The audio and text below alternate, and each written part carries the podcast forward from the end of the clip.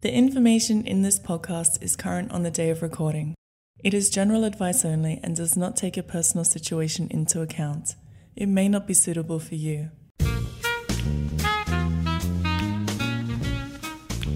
Good morning, everybody. My name is John Addis. I'm founder and editor of Intelligent Investor. And this morning I have with me here Graham Witcomb from sunny Canada. How are you doing, Graham? Hey, John. Graham's mum is making complaints about my monitor apparently shaking when I talk. So hopefully Graham's mum will be actually it did. I see what she's saying. It's me banging the table. Okay. I'll try and sit further back to appease Graham's mum. And also we have Nick here. How are you doing this morning, Nick? Good, thanks, John. How are you? I'm good, thank you. We have three topics this morning. Uh, one which is a, a timely kind of market-based conversation over the US tech rally which will lead us nicely into charismatic CEOs and the um, attractions and dangers of following them. Uh, and then we're going to have a discussion about the benefits of talking to management or otherwise. So let's kick off with the, the rally in US stocks, Nick. It's been mm-hmm. pretty significant for the first time, I think, in intelligent investors' history. We we timed the launch of something reasonably well. Uh, when we launched uh, the Intelligent Investor Select Value Fund in March, uh, we weren't expecting the kind of rally that we've seen since then. It's actually been going for about six months or so. How significant is this, do you think, Nick? Well, it is pretty significant in the context of interest rates were up 5%. The S&P 500 was down 20 odd percent last year, and now we're in a new bull market. Hmm. Um, and most of the gains have gone to a handful of stocks. So up until the 30th of June this year, the S&P 500 was up 17%. But 70% of those gains have come from just seven stocks that they've now named as they do the Magnificent Seven. And those are those are Nvidia, Tesla, uh, Alphabet, Microsoft, Apple, Amazon, and Facebook. And so the, the rally has been extremely concentrated. So yeah, if you haven't owned these seven stocks and you're a US fund manager, you've um, underperformed. And you're seeing a lot of reports. I've read a lot of reports, I should say, um, recently.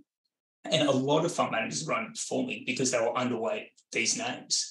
Uh, and, and they've now just, uh, they're almost like our big four banks in terms of the concentration in the index. And it's only been going one way. The poster child NVIDIA which is up fourfold since October. It's now a $1.2 trillion company. And there's a few stats here that are just unbelievable. So it's the it trades on around 200 times earnings. It's the most expensive um, stock within the S&P 500. And I went back and looked at its um, free cash flow history for the last 27 years, so all the way back to 1995.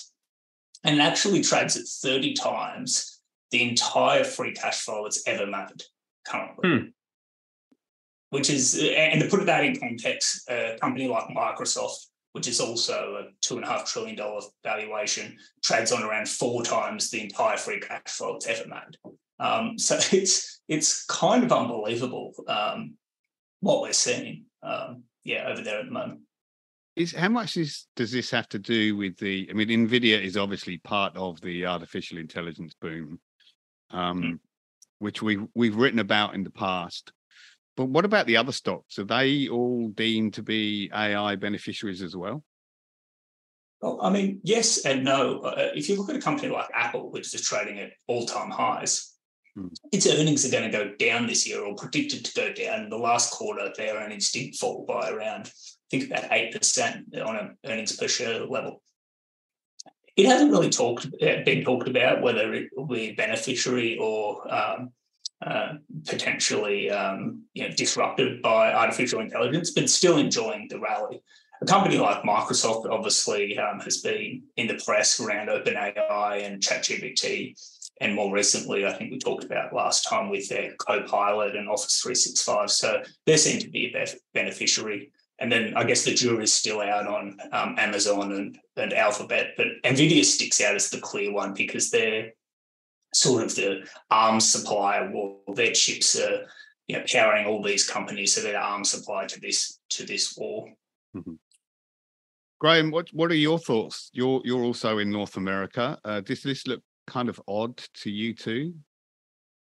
Well, just hearing Nick then, it, it reminded me that we're in an interesting time because the largest stocks uh, account for so much more of the index than they used to.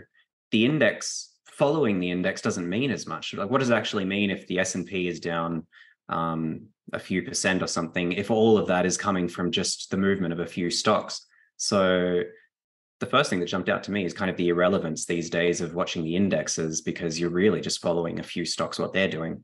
Uh, you need to dig kind of much deeper to figure out what the the general market or economy is doing. That's uh, right. I mean, if, if you have a portfolio that you benchmark against, you know, the ASX 200, uh, which is a typical benchmark that people use, or the the uh, accumulation index, and you don't actually account for the fact that banks and resources account for probably half of that, more than half probably, of that index. It's really kind of misleading, but I never expected to see the US, which is a broadly diversified economy, going the, going the same way as the direction that we've been going over the last 20 or 30 years in a highly concentrated. It's interesting. Index. They've kind of done a different uh, route. We've got we've got a very high concentration of specific industries, and they've got a high concentration of specific stocks which are all kind of tech related, but you wouldn't, they aren't necessarily uh, going to move in the same trajectories. Like all iron ore will probably kind of uh, move in sync, whereas Google and say Apple could be going in totally different directions over 20 years. So, uh, yeah, it is a more diversified economy, and I'd much rather own the S and P 500 than the ASX 200. Uh, yeah. But in terms of from from a diversification standpoint, but yeah. Uh, I think that's a yeah, like a good point. If you just look at our big four banks, they're really only Australian businesses. Even though these companies are listed in America, they're global businesses. They're yeah, over fifty percent of most of their earnings come offshore. So it's not just they're just American companies either, unlike our you know, big four banks. Yeah, Nick, do you, is yeah, there any evidence to that? Sorry, go ahead, John. Is there any evidence, Nick, that the this or this boom in AI related or technology stocks is is over here in Australia as well. Can you see it spreading to other sectors in the US, or is it does it look to you as though it's just concentrated in these in these seven or eight in these magnificent seven? I think so far the returns have been largely concentrated there, but we are seeing more and more companies talk about artificial intelligence. Mm. So a company uh, we own in the Intelligent Investor Select Value Fund, um, Universal Music.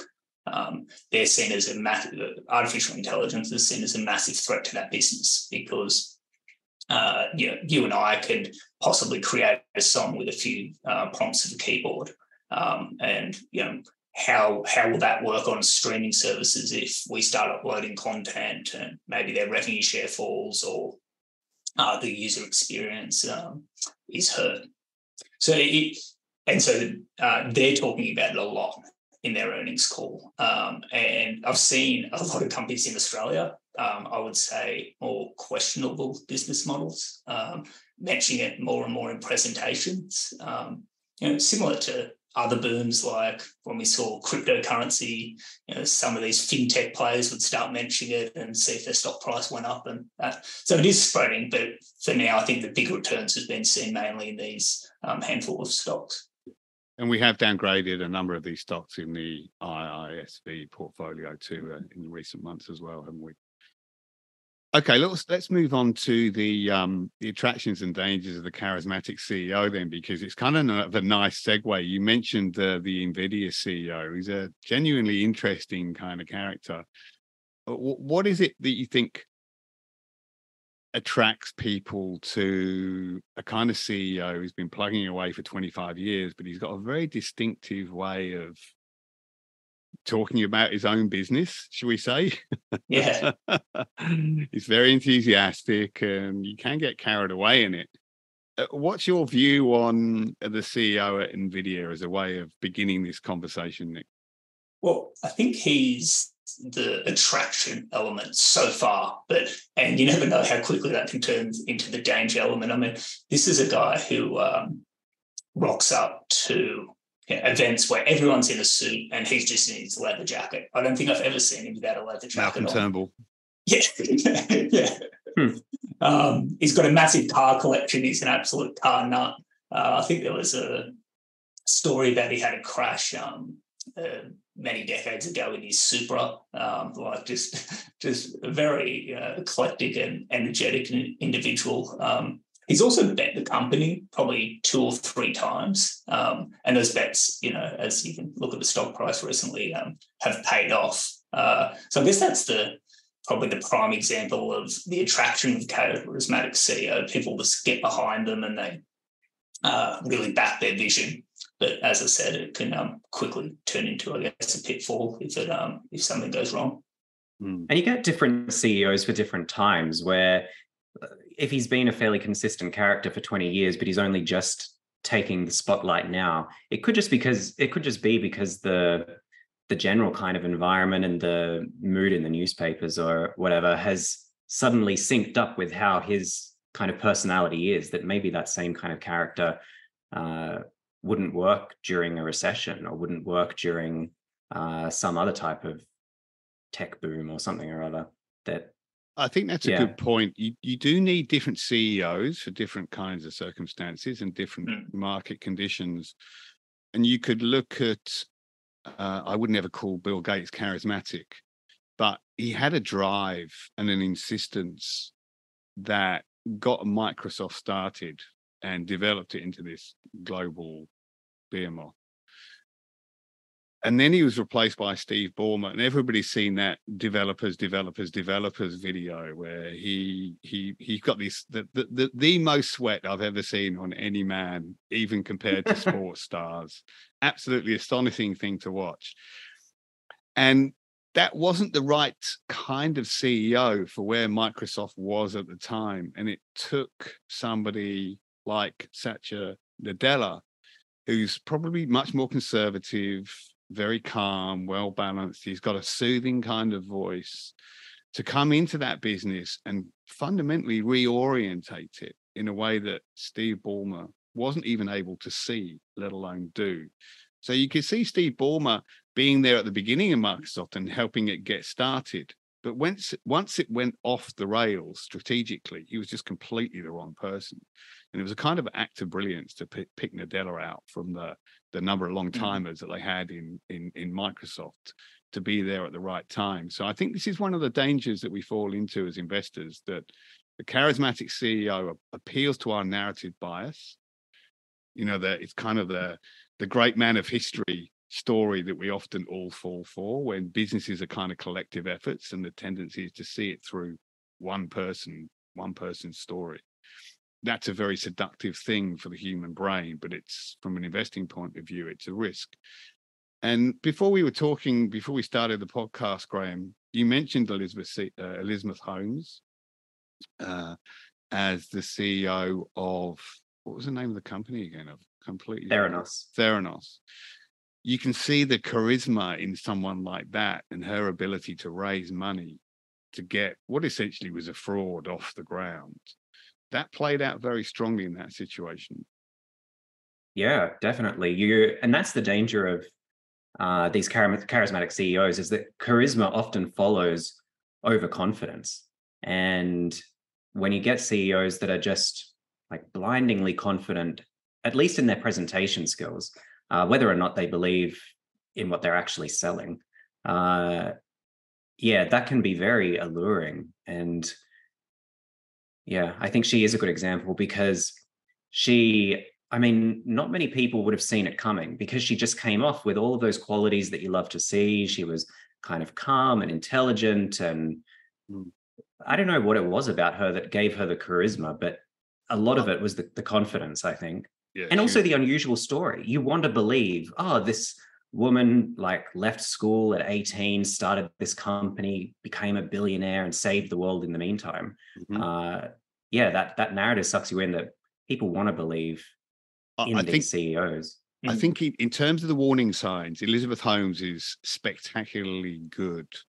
And I, I don't want to. It's it's unfortunate that that we we're talking about a woman here because I think women get probably more much more stick than men and and more harshly treated when we're talking about this sort of thing but she actively modeled herself on steve jobs so she she I've read the the biography of her by the Wall Street journalist. I can't remember his name now, John Carreyrou.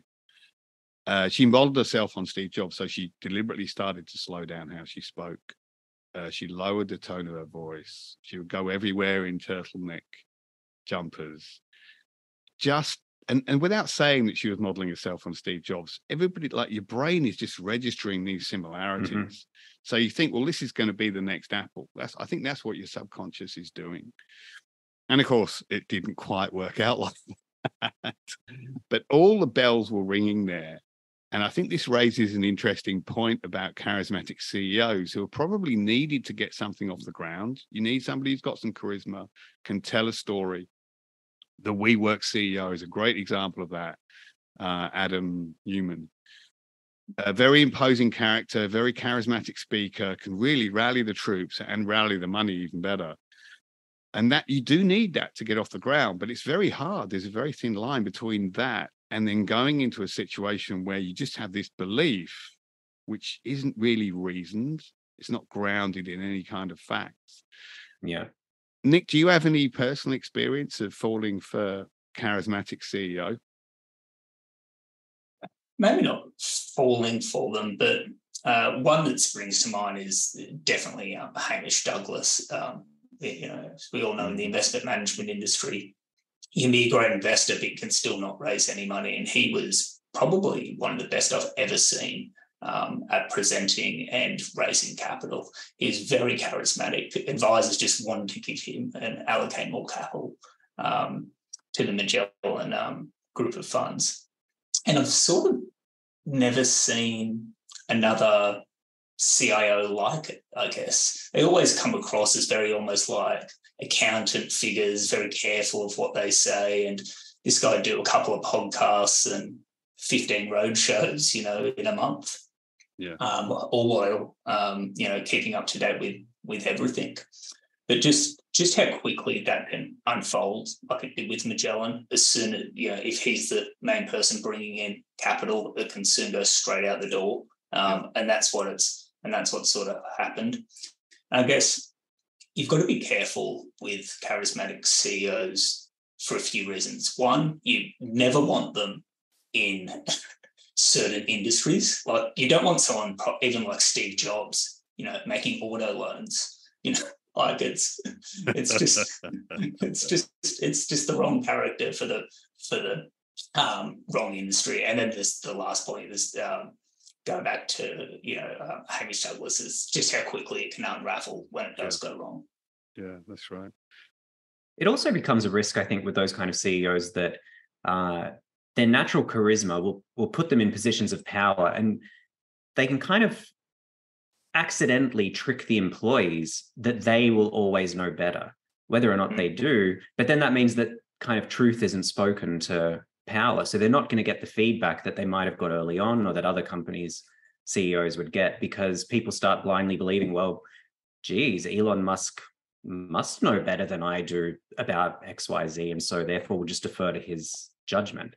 Mm. Uh, yeah, I think it break these charismatic CEOs. I mean, there are some brilliant ones out there, but they can break down the systems in a company that allow for, I don't know, a safer operation that, yeah, diversifies decision making and thought processes and all of that. That's right. I think the business is essentially a collective effort.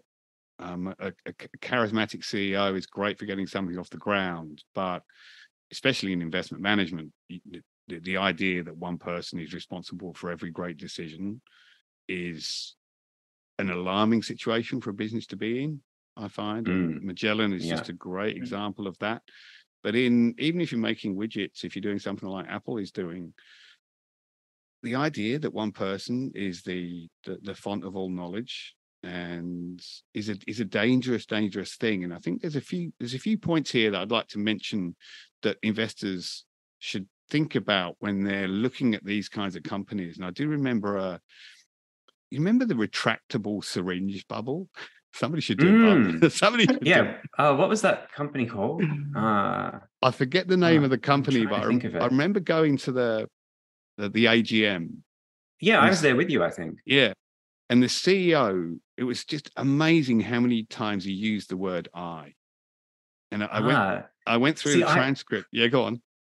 I was just going to say the, the the phrase that I remember him making over and over was "You can't make this stuff up," and, and I just remember thinking nobody says that that often and isn't making it up. but yeah, he used to So- love saying "You can't make this stuff up."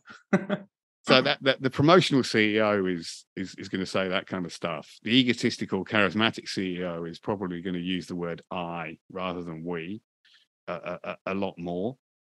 Uh, so I, I went and did a count of the transcript, and I think he used the word "I" like forty or fifty times.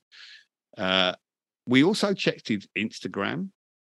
I think it was that one, but I would normally go and look on their Instagram and just see what car they drive. I remember Hmm. when um when when when I first interviewed Greg Hoffman, uh, we we we we had an interview in the pub, obviously, and um, he was very very keen to see what car I drove. and he was extremely reassured when he saw it was a Honda Civic, secondhand at that, I, I might add. And I think this CEO, the retractable syringe company, was driving a Bentley. And you can Mm. obviously look at pay, you know, how much are they paying themselves? This is a company that really had no product or any money, but he was driving, driving around in a Bentley. Uh, if they're, you know, taking pictures of themselves on private jets, I think that's always a bit of a warning sign. Yeah. So The one I love is when when you read through, you can only really tell when the company's doing poorly, but they'll always blame environmental factors. I love seeing CEOs that say, "We made this decision wrong. We didn't judge X, Y, Z. We did whatever," but they're kind of looking inwards. Whereas these, the ones that get in trouble, they're always saying, "Oh yeah, the market moved against us," as if it needed to move for Yeah. them. that kind of thing. Uh, yeah. Yeah. You're, you're seeing a lot of that in uh, like commercial property and other sectors at the moment saying, oh, interest rates went up. It's not our fault. You know? Yeah. it's like, well, Yeah. Yeah. I Yeah, the- love the there's you actually see it pop up all the time in our industry where they'll say the the format of the phrase will be uh oh earnings missed guidance as if the bullseye was the guidance that like it wasn't Yeah. us trying to forecast correctly it was them who had to meet our forecast um yeah Yeah, I, I think um, if you've got an egotistical CEO or an eg- egotistical management, that is inevitably what's going to happen. That they will always blame external factors, won't take responsibility for them because their ego won't allow it. So, charisma is one thing, ego, I think, is another. I mean, you, you might argue that ego is a subset of charisma, but some people are unegotistical but do have just to have a kind of natural charisma.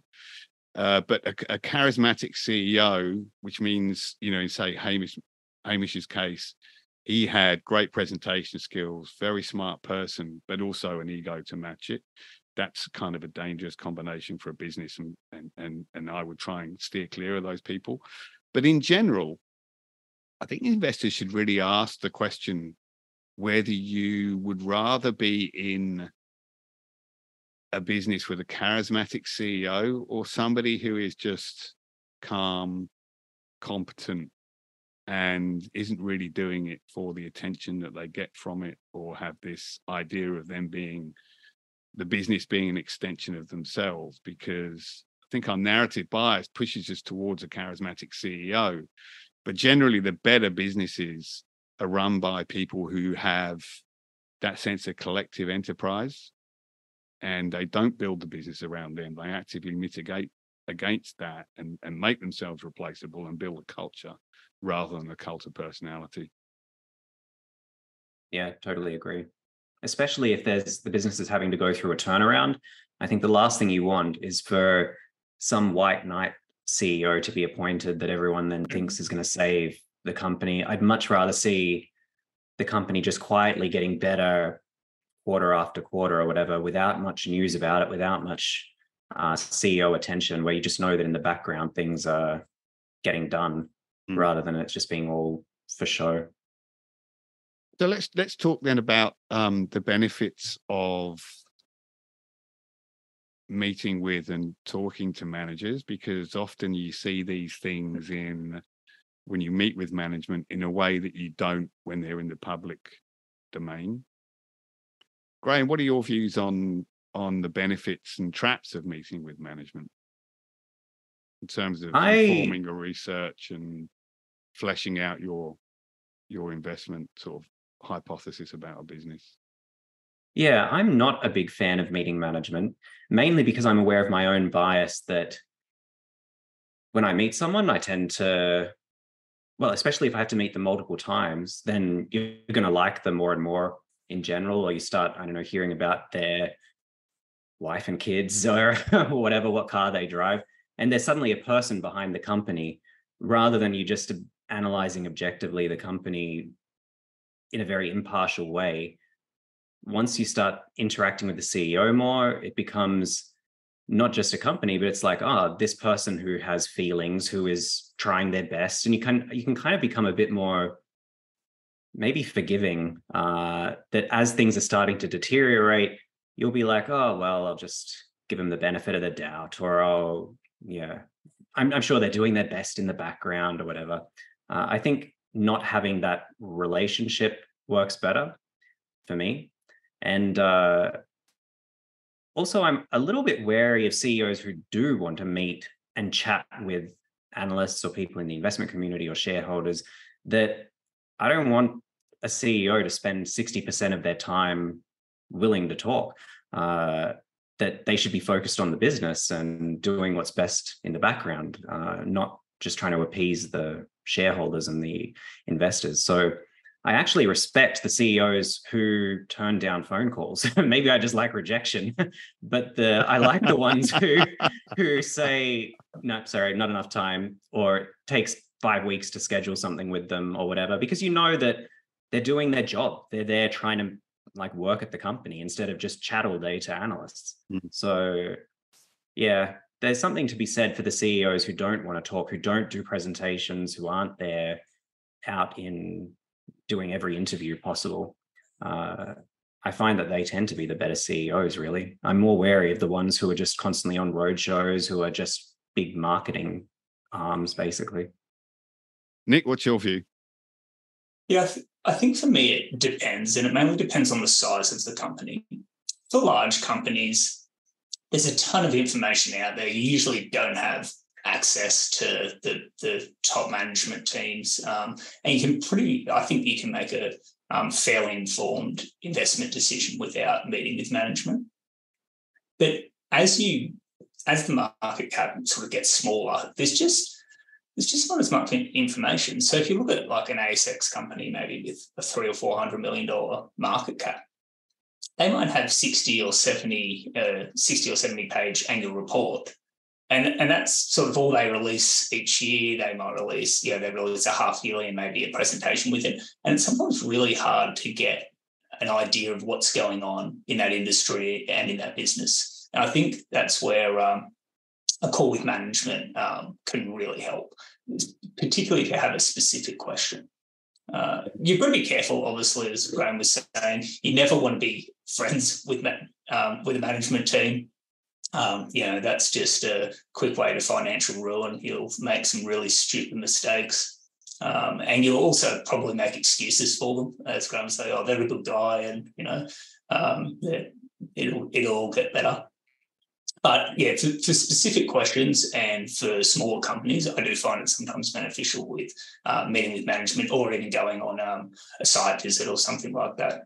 With, site visits, what's interesting is you actually get to see how they interact with um, staff, which I think is a really, um, particularly for in certain industries, is a is a really good indicator in terms of the type of manager they are. Yeah, I think if you're even if you're an AGM, seeing the CEO talk over the CFO, for example, it's a really, mm. really good indicator of the kind of culture that they've got. Mm. We did have an example with um, Raymond. So I, I worked with Raymond on Supply Network. And there was something about that business that I just didn't really understand. I couldn't understand how their margins were so good when their network was so much smaller than competitors. And I felt as though we were missing something. So I, I suggested to, to Raymond he goes out and talk to management see what he can find out, or just go and look at the operation, uh, which he did a couple of days later. And it was quite revealing because the CEO did get back to him quite quickly. That he said, "Oh, look, if you were looking for a part, I would have got back to you within about forty-five minutes." So I thought that was kind of revealing. So the act of approaching management can be useful. I do remember a situation that Gaurav had last year where we were looking at Dabur, uh, which was a, a very speculative, or still is, very speculative growth business.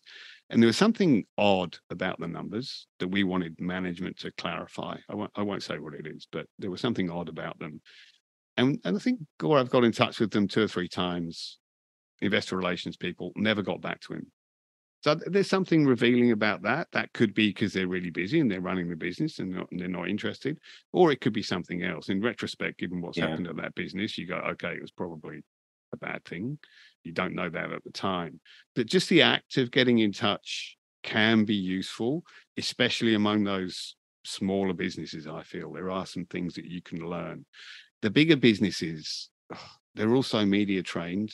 They're also aware of the yeah. the uh, you know they're not going to say anything to you privately well they shouldn't that they that they have not said publicly i don't feel as though there's any benefit at all from talking to uh, uh, senior people in a, a, very large business unless it's something maybe about their background how the business started how they got involved what their history was that kind of thing that might inform something useful about the business but if you're talking about you know the latest results or something it's kind of pointless when you listen to the earnings calls, you get that feeling, don't you? Like, I'm just yeah. amazed how banal the questions are and how banal the responses are too. It's it's very formulaic and very very uninformed. But in smaller businesses, I feel as though it can be useful.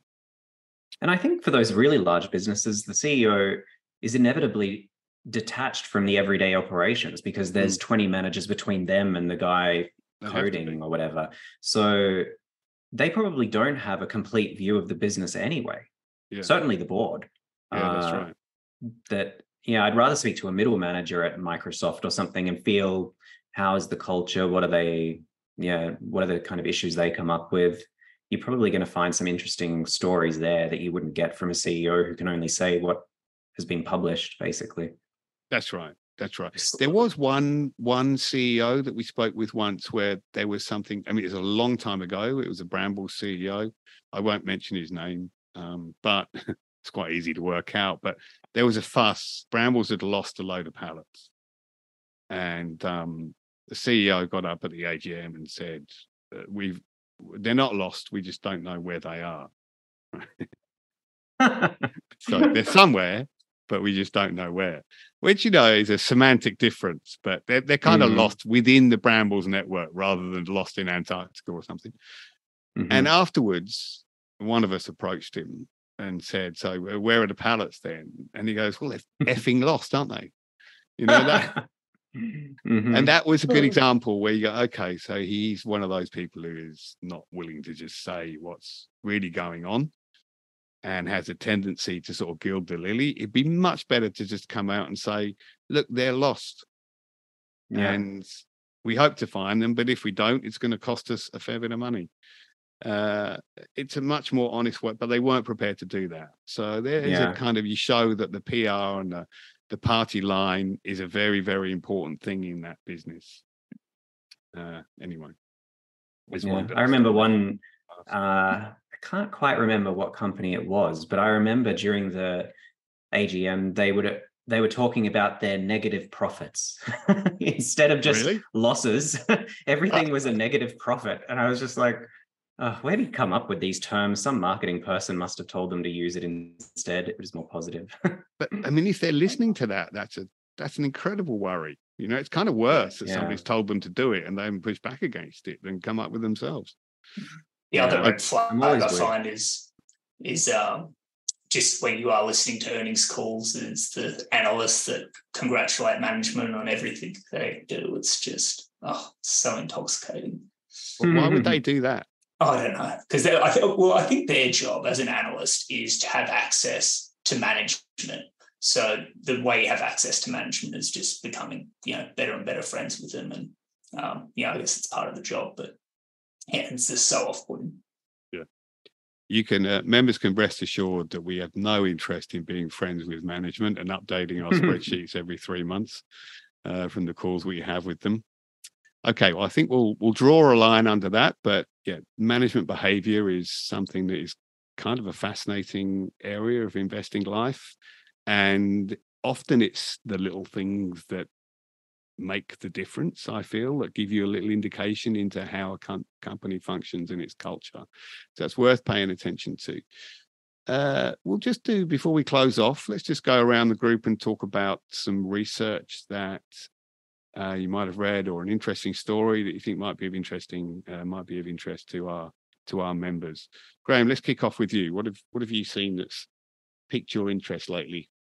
Uh, this is going back a month, but there was an article uh, published a little while ago uh, called "Why AI Will Save the World" by Marc. I read uh, that. Andreessen. Andreessen. Yeah. Yeah, and uh, yeah, that that article has just stayed in my mind for the past month because it showed it's a lot of the media attention of AI at the moment has been on the negative impacts, how it's going to cause job losses, how it's going to turn everyone into terminators or something or other. Uh, but this showed it kind of laid out the plan of how AI can benefit the world and really cause productivity to take off, why it won't lead to massive job losses. And uh, it just pitched the positive side of the story. And maybe the the reality is going to be a, somewhere between the two. But yeah, it was a nice reminder of when a new technology comes along, it can be scary, but it's not necessarily going to play out how you read in the media. There's yeah other ways that things can go. So yeah, it was a nice article for those who want to see uh, the other side of the story. Yeah, that that is an interesting article. He's definitely pushing his own boat in that. But Yeah. um, I did listen to a few podcasts where he was interrogated on it. He's a very, very convincing speaker, uh, and he, he makes a powerful argument. I'm not saying it's correct, but I think it's important to get both sides of the story. And the media inevitably takes the negative side. It's just more. Yeah, that's why I liked it. it's Is that it's it was just different to everything else you read. Right. Uh, he was pitching his own. Yeah, I mean, he's got an incentive to believe that, but I think a lot of what he said seemed pretty accurate, particularly the job losses thing, where that had Yeah.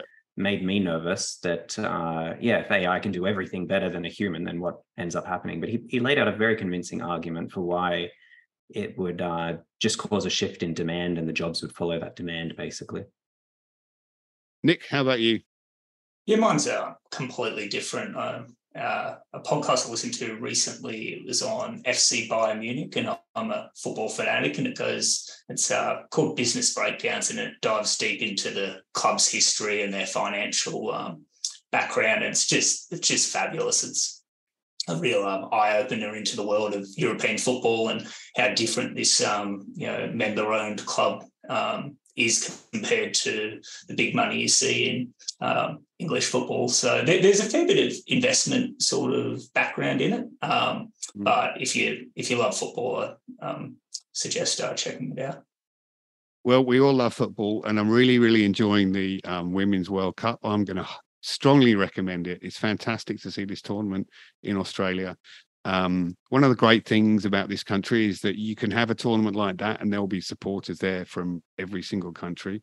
Like Colombia's just had amazing support when it wherever it's played. In Adelaide last night, uh, when they were playing the Poms, China was playing the Poms. It was it was incredible presence of um, of uh, Chinese supporters. It's just been a brilliant, brilliant tournament. I'm definitely going to watch that that Bayern Munich documentary, especially as it looks as though Harry Kane's going to be going there.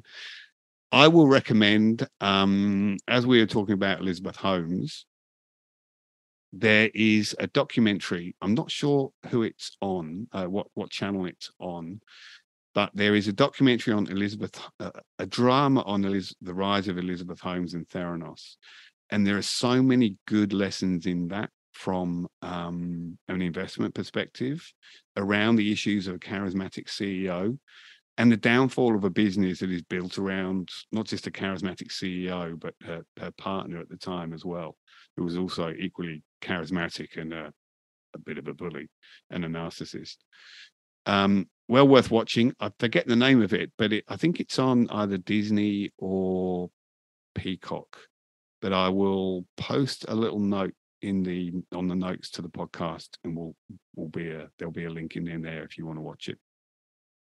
Okay, well, thanks, Graham. I hope my desk hasn't wobbled too much. Um, get your mum to give me you, a John. double check on that. And Nick, say hello to the filing cabinet for us. Thanks do. for uh, Thank thanks you. for being with us, and um, speak to you soon. Thanks a lot, everybody.